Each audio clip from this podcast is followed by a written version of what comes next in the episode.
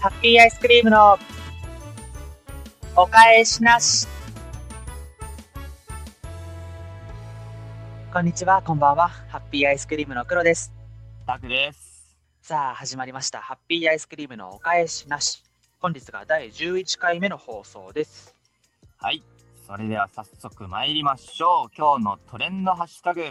このコーナーは我々2人も流行の最先端を走っていくためにインターネットのトレンドから今の流行りを学んでいきます。はい、えー収録現在4月18日の11時現在の日本のトレンドです。今回はですね、ヤフーのトレンドからちょっと拾ってきました。はい。えー、ハッピーセット。これがですね、うんえー、トレンドで上がってて、うで、なんかトイズらスハッピーセット、かっこシルバニアファミリーとのコラボキャンペーンを4月17日より開催っていうところで、うん。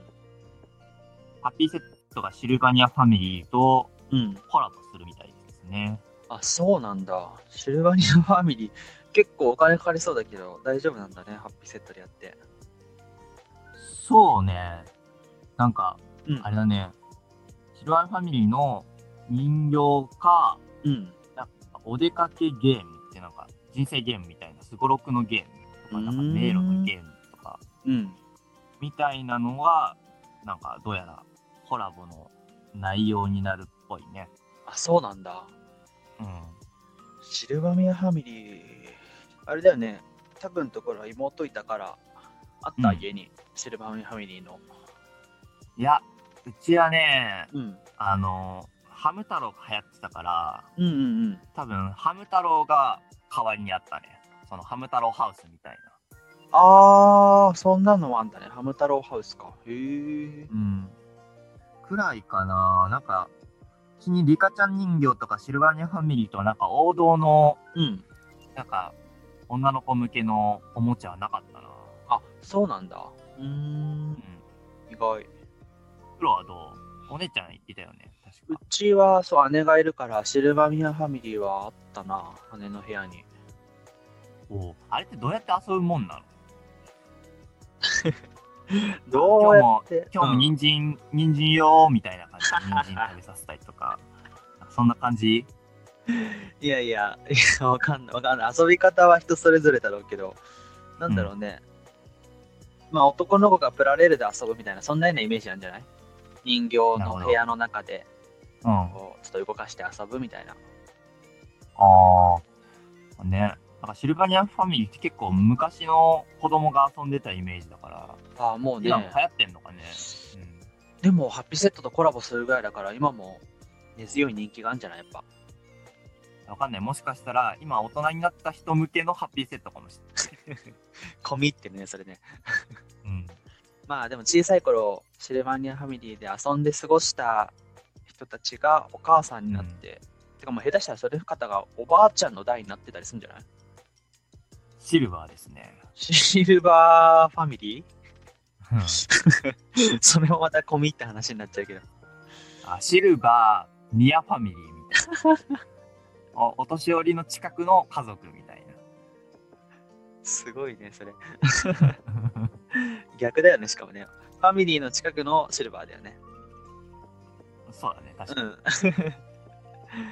まあいいですけど。そうか、そうか。うーん、そんなのあんだね。ね、なんか、ハッピーセットもいろいろと、うんハッ。ピーセットとかって買ったことある？なんか、あるあるある子。供の頃とか。ちっちゃい頃はもうめちゃめちゃ通ってたな。あ、本当に？うんなん。か、ハッピーセットの思い出とかある？思い出か。でもさ、うち、まあ弟も一個下だからさ、うん。やっぱり買ったおもちゃとかうちにたくさんあったな。たくさんあって、まあ、トイ・ストーリーとかさ、よく映画のたびにコラボしてたりしたからさ、その辺のおもちゃとかそう。そうそうウッディのとか、バズのとか、ごいろいろあったな豪華だね。うん。豪華そう、昔はなんかさ、おもちゃが、単体のおもちゃが1個ついてくるみたいな、そんな感じだったと思うんだよね、ハッピーセットのおまけって。なんか、1から何番みたいなの、どれかみたそういそうそうそうな感じでね。そうそうそうそう、それもコンプリートするまで通ったりとかしてたな。ね。懐かしいな。俺はなんかね、あの、うんポケモンのうんうんハッピーセットで、なんか、コマみたいな、シュッてこう、ベイブレードみたいに引くと回るさ、コマみたいのがあって、あー、なんかあれだ。あの、ベイブレードほどがっちりしてないけど、こう、細長いやつにシュッて引くやつだ。そうそうそうそうそうそう。あー、あったなまあ友達がベイブレードやってんのに、俺だけハッピーセットで参戦するっていう。お前それなんか違くねみたいな。あー、まあ、あの、あるあるだよね、子供の頃ね。そのみんなが持ってるやつ全部が揃うわけじゃないから、自分の持ってるものでね、工夫して遊ぶっていうのはあったね、確かにね。そうなんや。バトル鉛筆とかさ、やってた？あの、あー、やってなかったドラなクエの、なんか、6, 6個さ、六角形でさ、うんうん、星。に何のダメージみたいな感じであったあさやって、あー HP100 でみたいな。俺、あれも持ってなくて、うん。友達から借りパクするか、もう自分で書いてた。星にそうだよね。100のダメージ。そうそうそう、作る、作るんだよね、ああいうのね。懐かしいね。難しいな。久々にハッピーセット買ってみようかな。子供心を思い出すために。あのー、26だよ。でも買えるでしょ、26でも。いやいや、年齢制限ないだろうけどね。まあ、もう親になって買ってる年頃だからね、本来はね。そうだね。そうね。はい。はい。ということで、まあ、あの、今週もね、また一歩流行の先端に近づいたかなと。ハッピーセット買えばより近づくかなと。まあ、いった感じで、本当かよ。まあ今日のトレンドハッシュタグでした。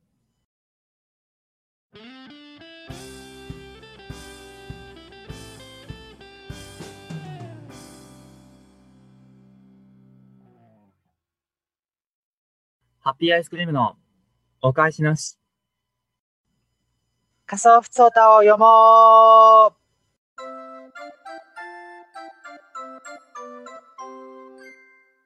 このコーナーはいつの日か来るであろうリスナーさんからの普通歌に備え我々自身が普通歌を作り我々自身で普通歌に答えていくという少し頭のおかしいコーナーです。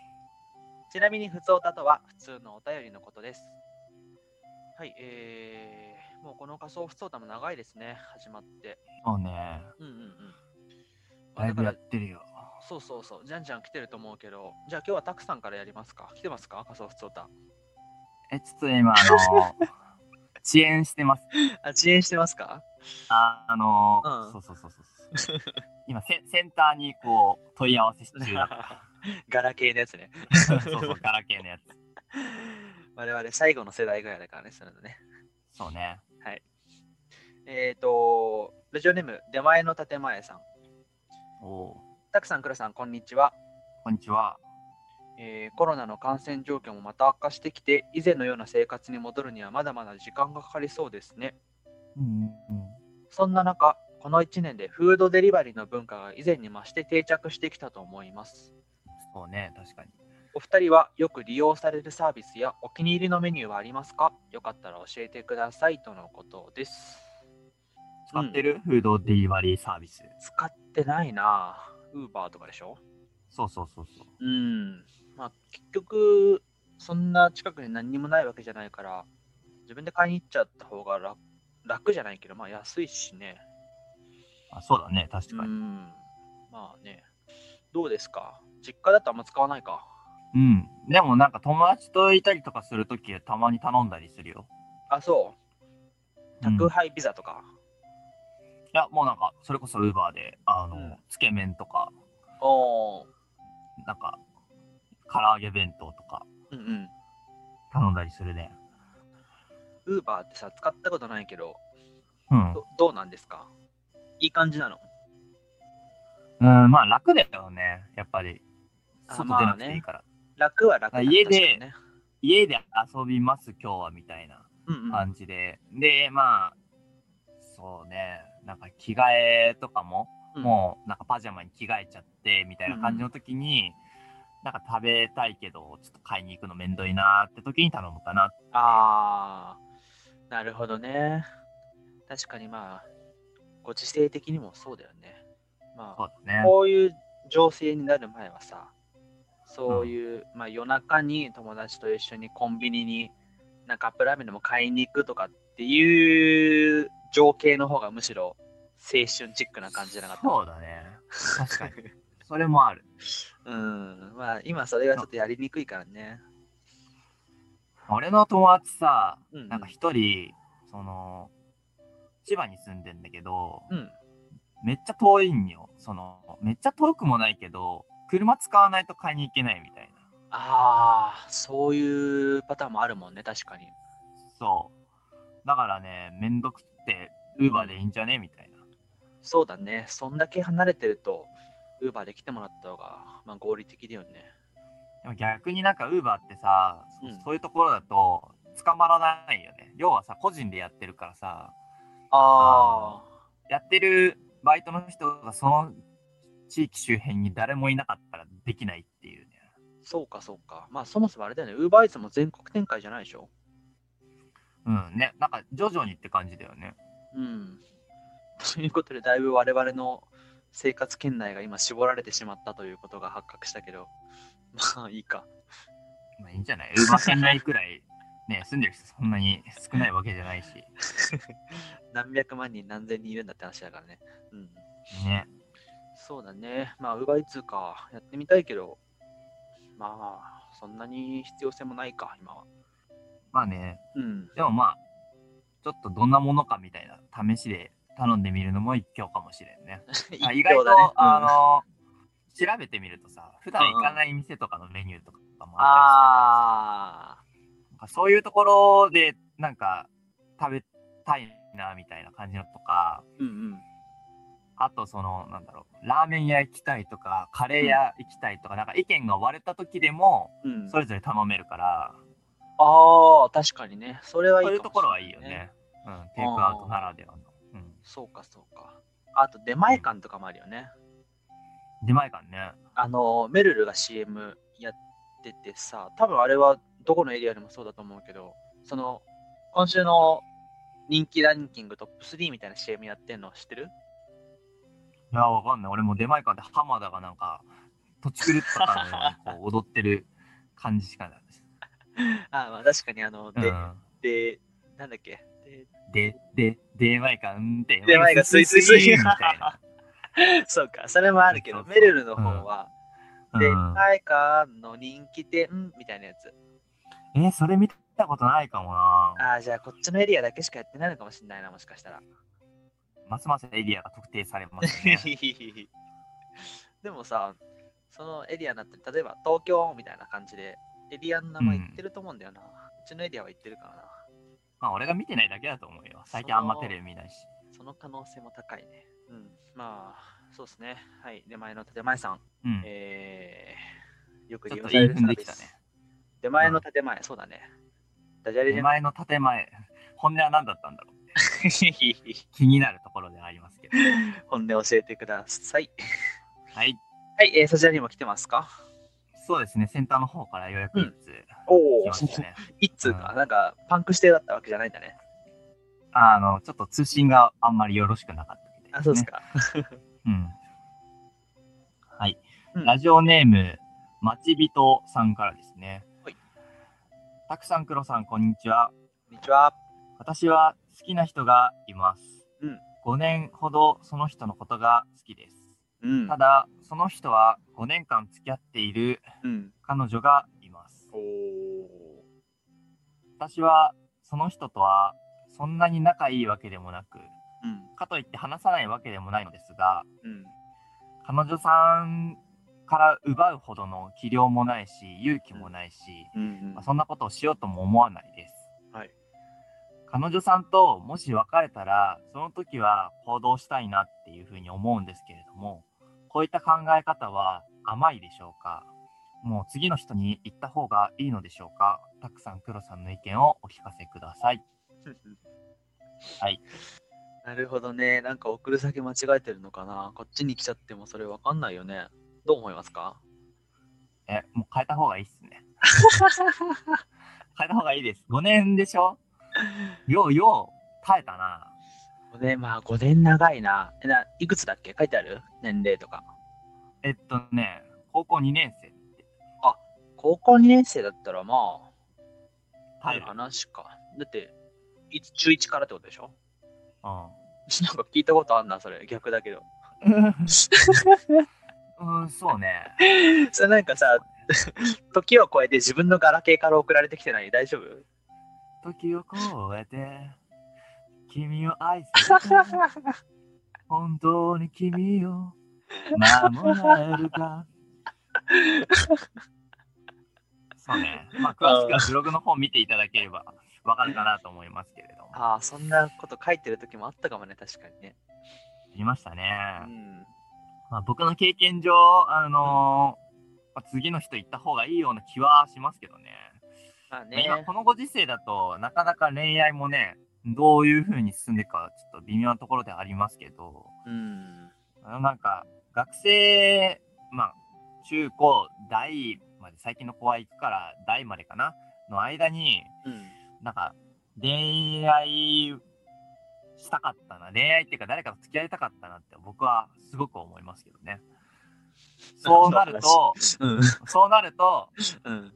なんか同じ相手をずっと待ち続けてうん。結局付き合えなかったら、なんか学生時代はもったいないな、ああ。俺は思っちゃなるほどね。う。うん。適当な人と付き合いとは思わないけど、うん。なんかこう違う人に目を向けてみてもいいのかなっていううん。感じはするよね。うーん。まあまあまあ、そうか。うんそうですね。そういう考え方も確かにありますね。まあ、あとは関係性とかね、いろいろあるだろうから、わかんないけどね。そうね。うん。意外となんかね、学生時代はそんなに付き合いなかったけど、うん。社会人になってからなんかよく会う人とかいたりするもんね。ああ、まあ、あるか。フィクションの世界だったらよく聞くけど、現実どうだかな。ありますか？そういうこと。俺はあったよ。なんか大学の時そんなに喋んなかったけど、なんかある共通点があって、そこから大学卒業してつるむようになったっていうか、定期的に会うようになったっていう。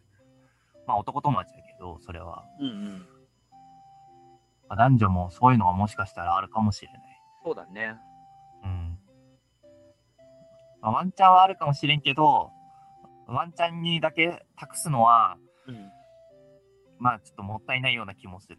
うんなんか、他にいい人がいたら、ちょっとその人とこう仲良く話してみていいなって思ったら、まあ5年だとね、だいぶ長い年月で他の人考えられないと思うかもしれないけど、うん付き合ってもいいんじゃないかなと。ちょっといいなって思った人がいたら、うん、なんか気持ちこもってますね。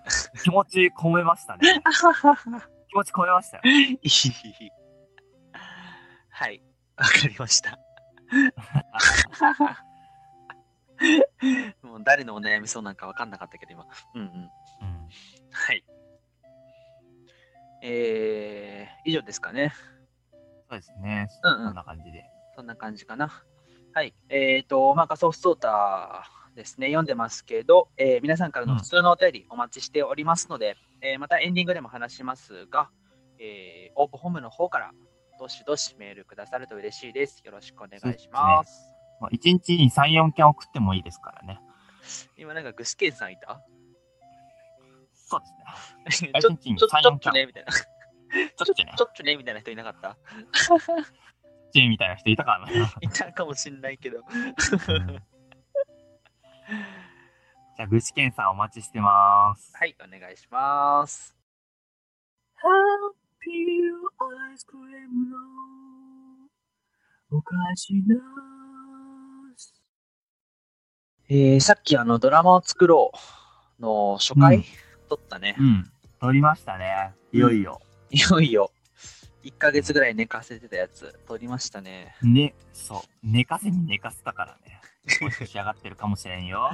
あのー、台本仕上がったの昨日だからね。うん、そう。寝たのは俺だったって。寝てたのは俺だったって。そうそうそう。で、まあ、撮ったけどさ、難しいね。むずいね。うーん。ドラマ、まあ、その、ドラマっていうよりかあれだね、朗読劇みたいな、そんなようなイメージだけど、うんうん。うん、難しいね。まず、なんかその、感情を込めて読むとか、うん。関係なく、噛まないっていうのが意外とハードルが高い、ね。いや、高いよ。高いですよ。高いよ。まあ、台本作ってても思うけどね、その、噛まないようにするためになるべくこうなんか読みやすいようなお感じでー文章を作るみたいな。あーやっぱそういうのもあんだ。そう以前ブログでも書いたけどなんかうん五感の良さみたいのをちょっと大切にしたいっていうのがあって、うんうん。うん、なんか結局人が読むときってさ、まあ、音読じゃないにしてもさある程度自分の頭の中でさうん読むじゃん。うんうん。の時になんかこう読み心地がいい文章みたいなっていうのがあの書きたいなっていうふうに思ってて大事だね。そうでこのドラマの作ろうの台本台本ってやっぱ読むありきだからさ、うんなんかますますそういうのを意識させられたなって思うん。そうだね。五感、リズム感う。うん。だね。読む上では大切だし、まあ、聞く方にとってもね、うん。その辺がしっかりしてないと聞き取りにくいもんね。そうなんだよ。そう、だからあとは間だね、間。まあね。うん。まあもうむずいよ。うん、その文章、一文の中の区切りのタイミングとかね、息のの継ぐタイミングとか、そういうのもあるからね。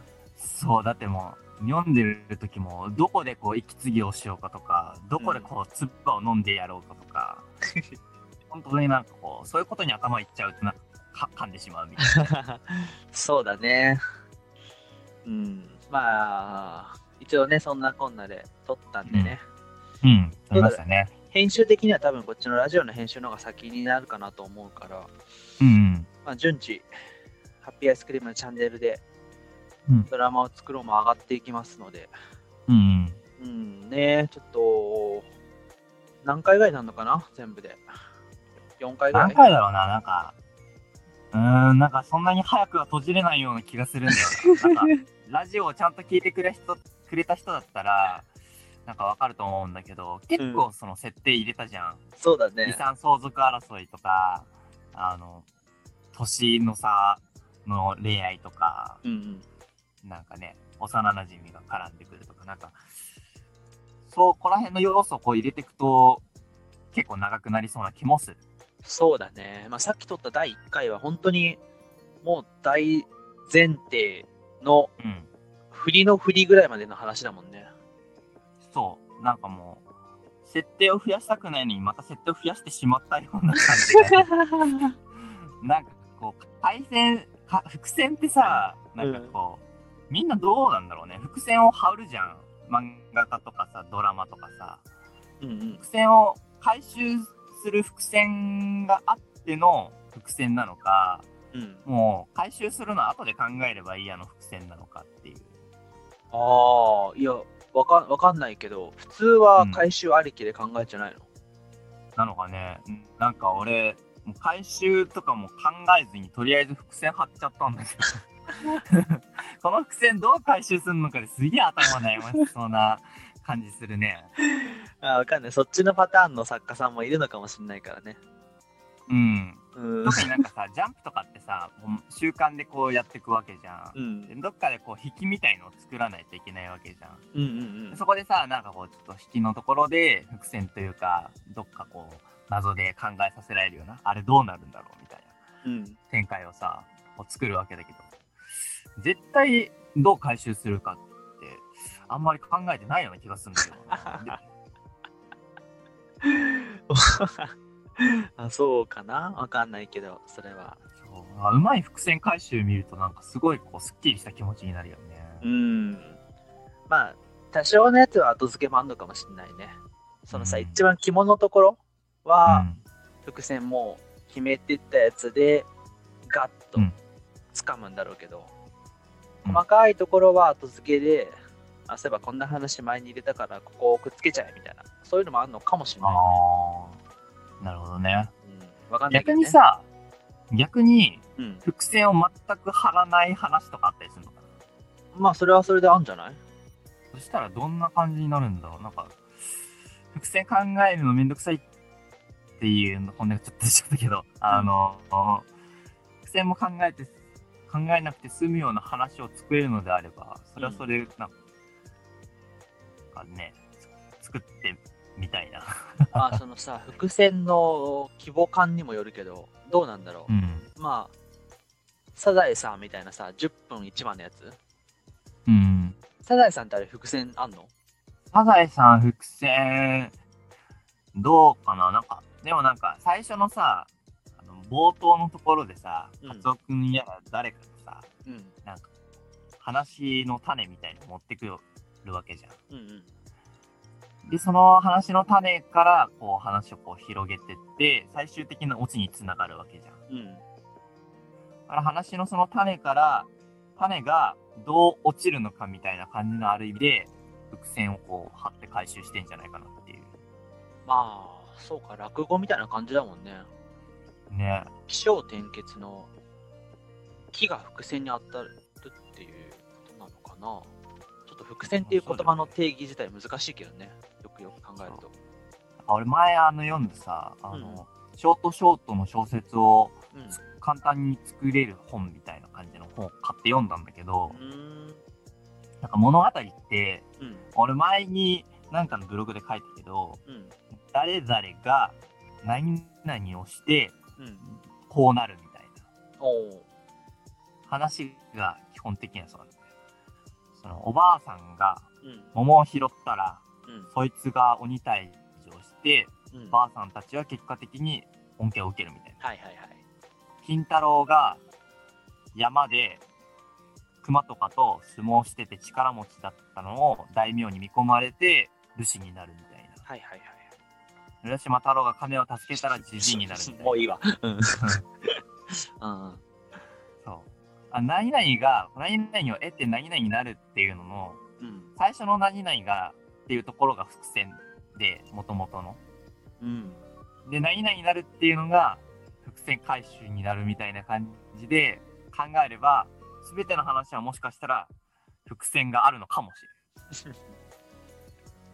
まあ、それはちょっと拡大しすぎな気もするけどね。まあうね。ん。伏い線やの回収、伏線と伏線の回収ってさ、別にその、ーうん。本筋じゃないと思われてたような細かい話、細かいかけらが後になって重要なピースとして生きてましたっていう、そういうことだもんね。いやーもう伏線貼るだけ貼って無視して終わらせて まあ、それはそれでいいんじゃないですか。まあ、伏線をね、あの、ちゃんと回収しますよ。楽しみにしててください。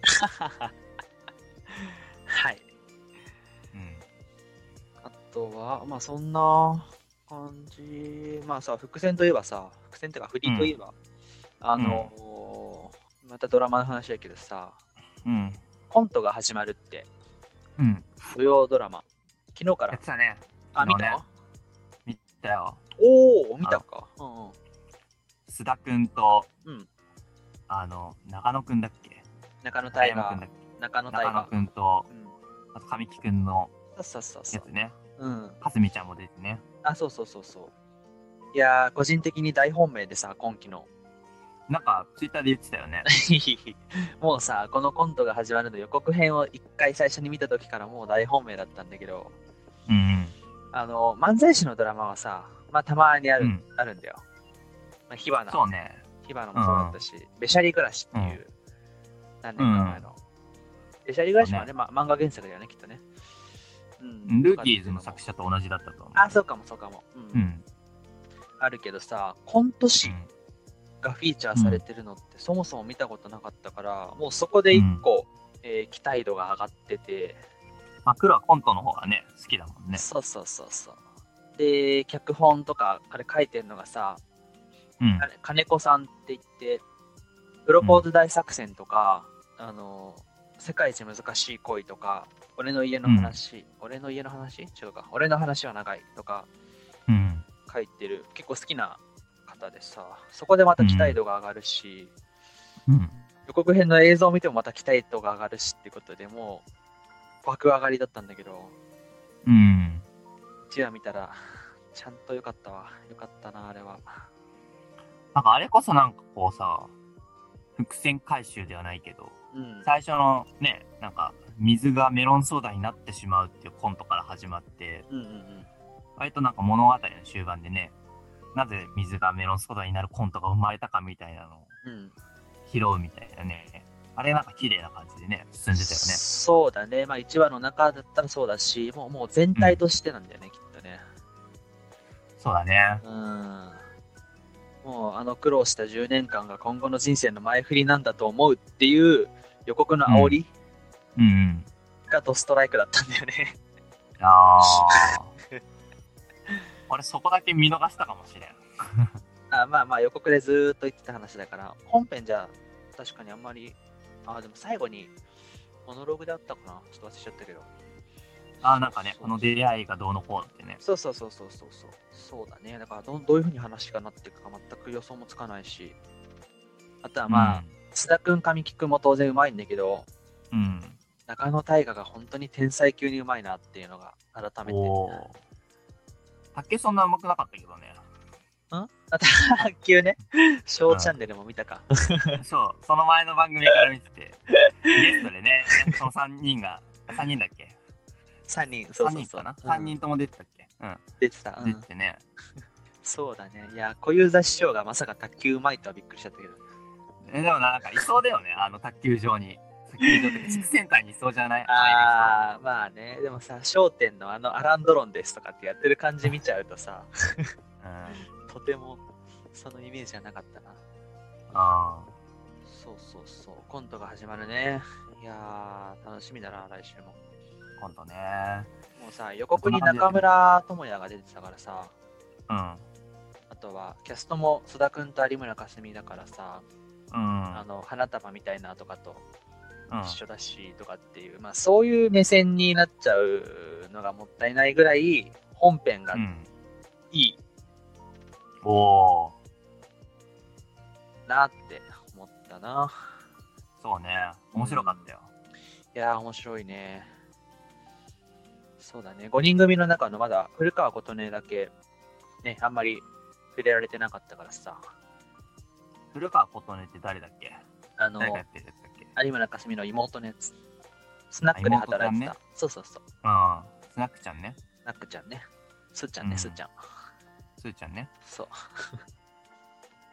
すっちゃん、すっちゃんあれだよ。あの、この声温めますかで、すっちゃんって役だったからね。あ、そうなの？そうそうそこからじゃあ、スー、スー、スナック、スナックの子にしようみたいな感じだったのかね。そこから伏線張ってたのかな。あ、なるほどね。そういうドラマをまたいでの伏線熱いね。そんなわけあるか。ですね。うん。でも有村架純が公園で泥酔してるって、そんな状況ある？まあ、そういうとこ突っ込んじゃうと、もう最悪だね。いやー、俺も有村架純に、が泥酔してるところに水やりてー。その見方がもうブレちゃってんだよ。そういう見方をしてほしくないなって。そういう見方します。いや、まあまあ、そうだよね。人気俳優がやってるとそうなっちゃうよね。しょうがない。俺も公園で泥酔した可愛い女の子に声かけてえな。公園で泥酔してる可愛い女の子なんて見たことないでしょ。見たことないね。ちょっとああいういい感じの公園があるところに、ちょっと引っ越そう。一人暮らしするんだったら。一人暮らしするんだったらどこ住みたい？この間ね、うんあの、府中行ったんよ。おお、あ意外と開けててさ、府中。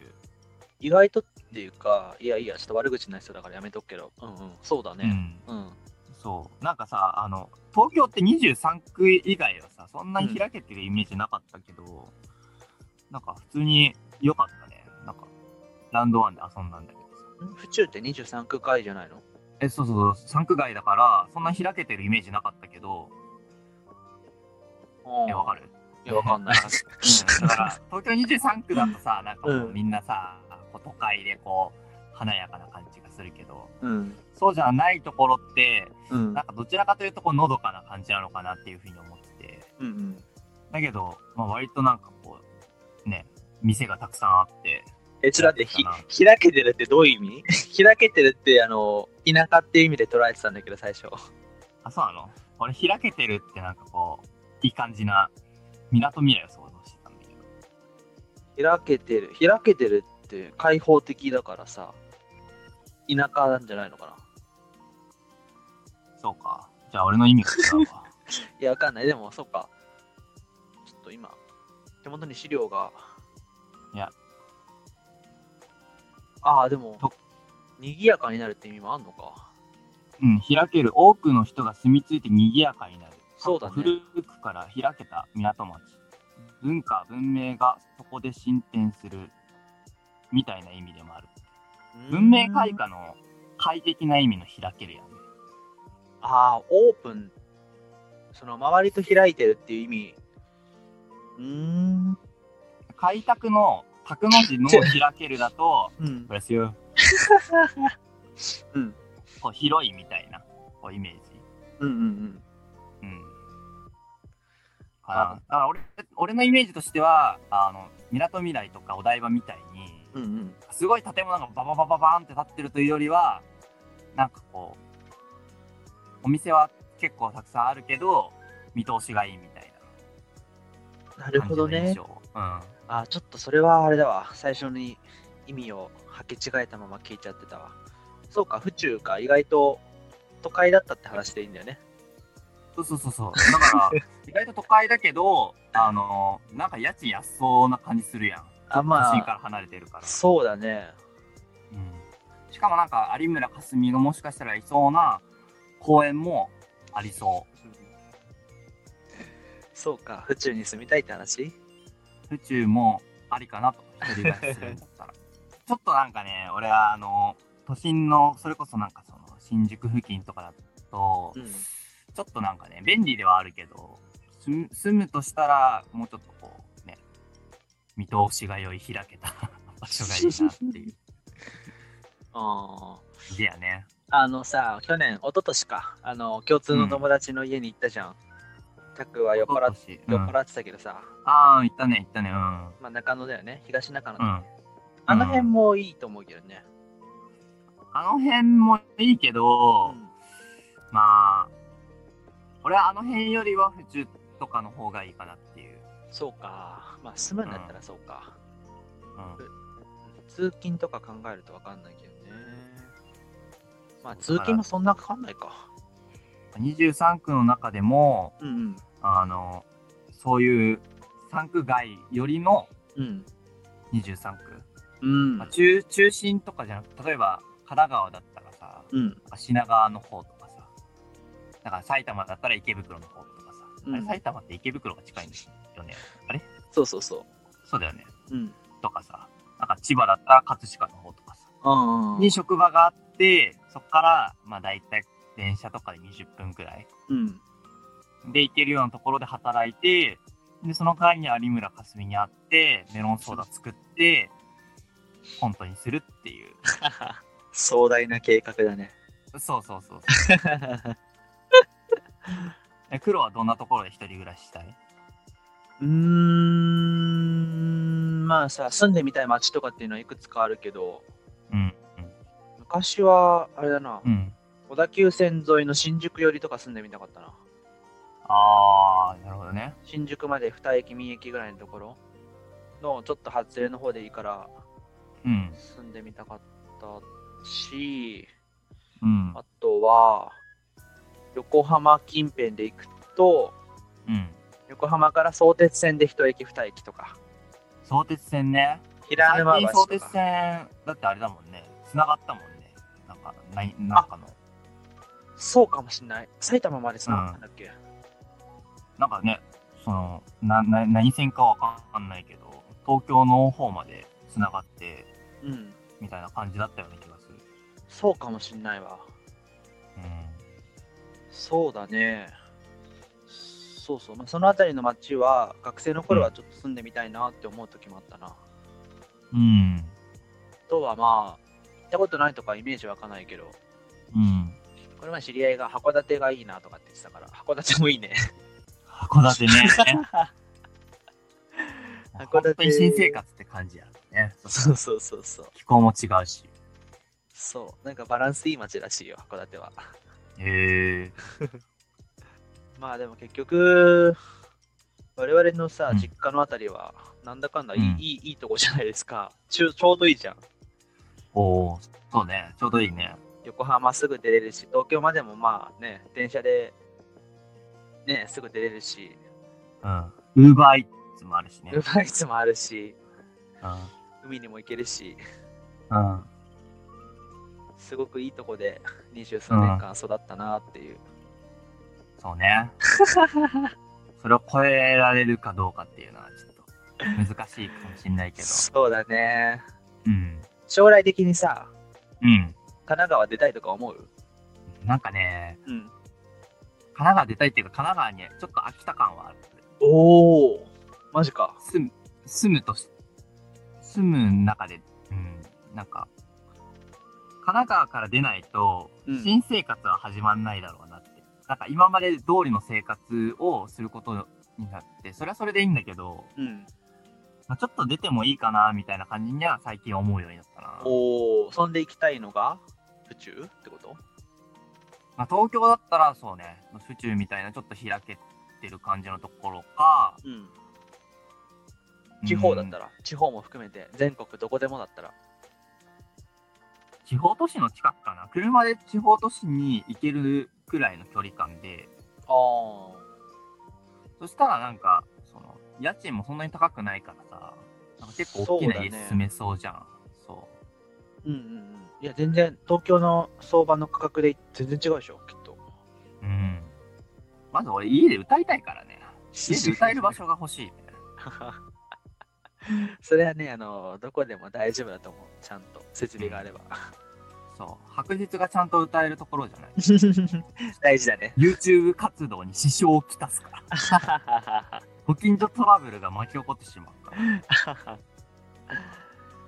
そうだね。じゃあ、どこの地方だろどこだろうね。でもなんか、方言とかちょっと身につけたいなって思ったりう。おお。関西弁とか博多弁とか。関西弁、博多弁か。福岡までちょっとのところとかは？いいね。あの、意外とさよ、佐賀の端っこの方でもさ、うん。福岡まで車で2、30分らしいからさ。あ、そうなんだ。結構近いんだね。そうそうそう。あ、ありだな。そういうところもな。ねえ。あとは、滋賀とかの方なのかな。京都、大阪まで割とすぐ出れるよとか。なるほどね。うん。確かに。そういうところもありかもしれん。うん。まあ、そんなとこですかね。どうやって終わらせるのか。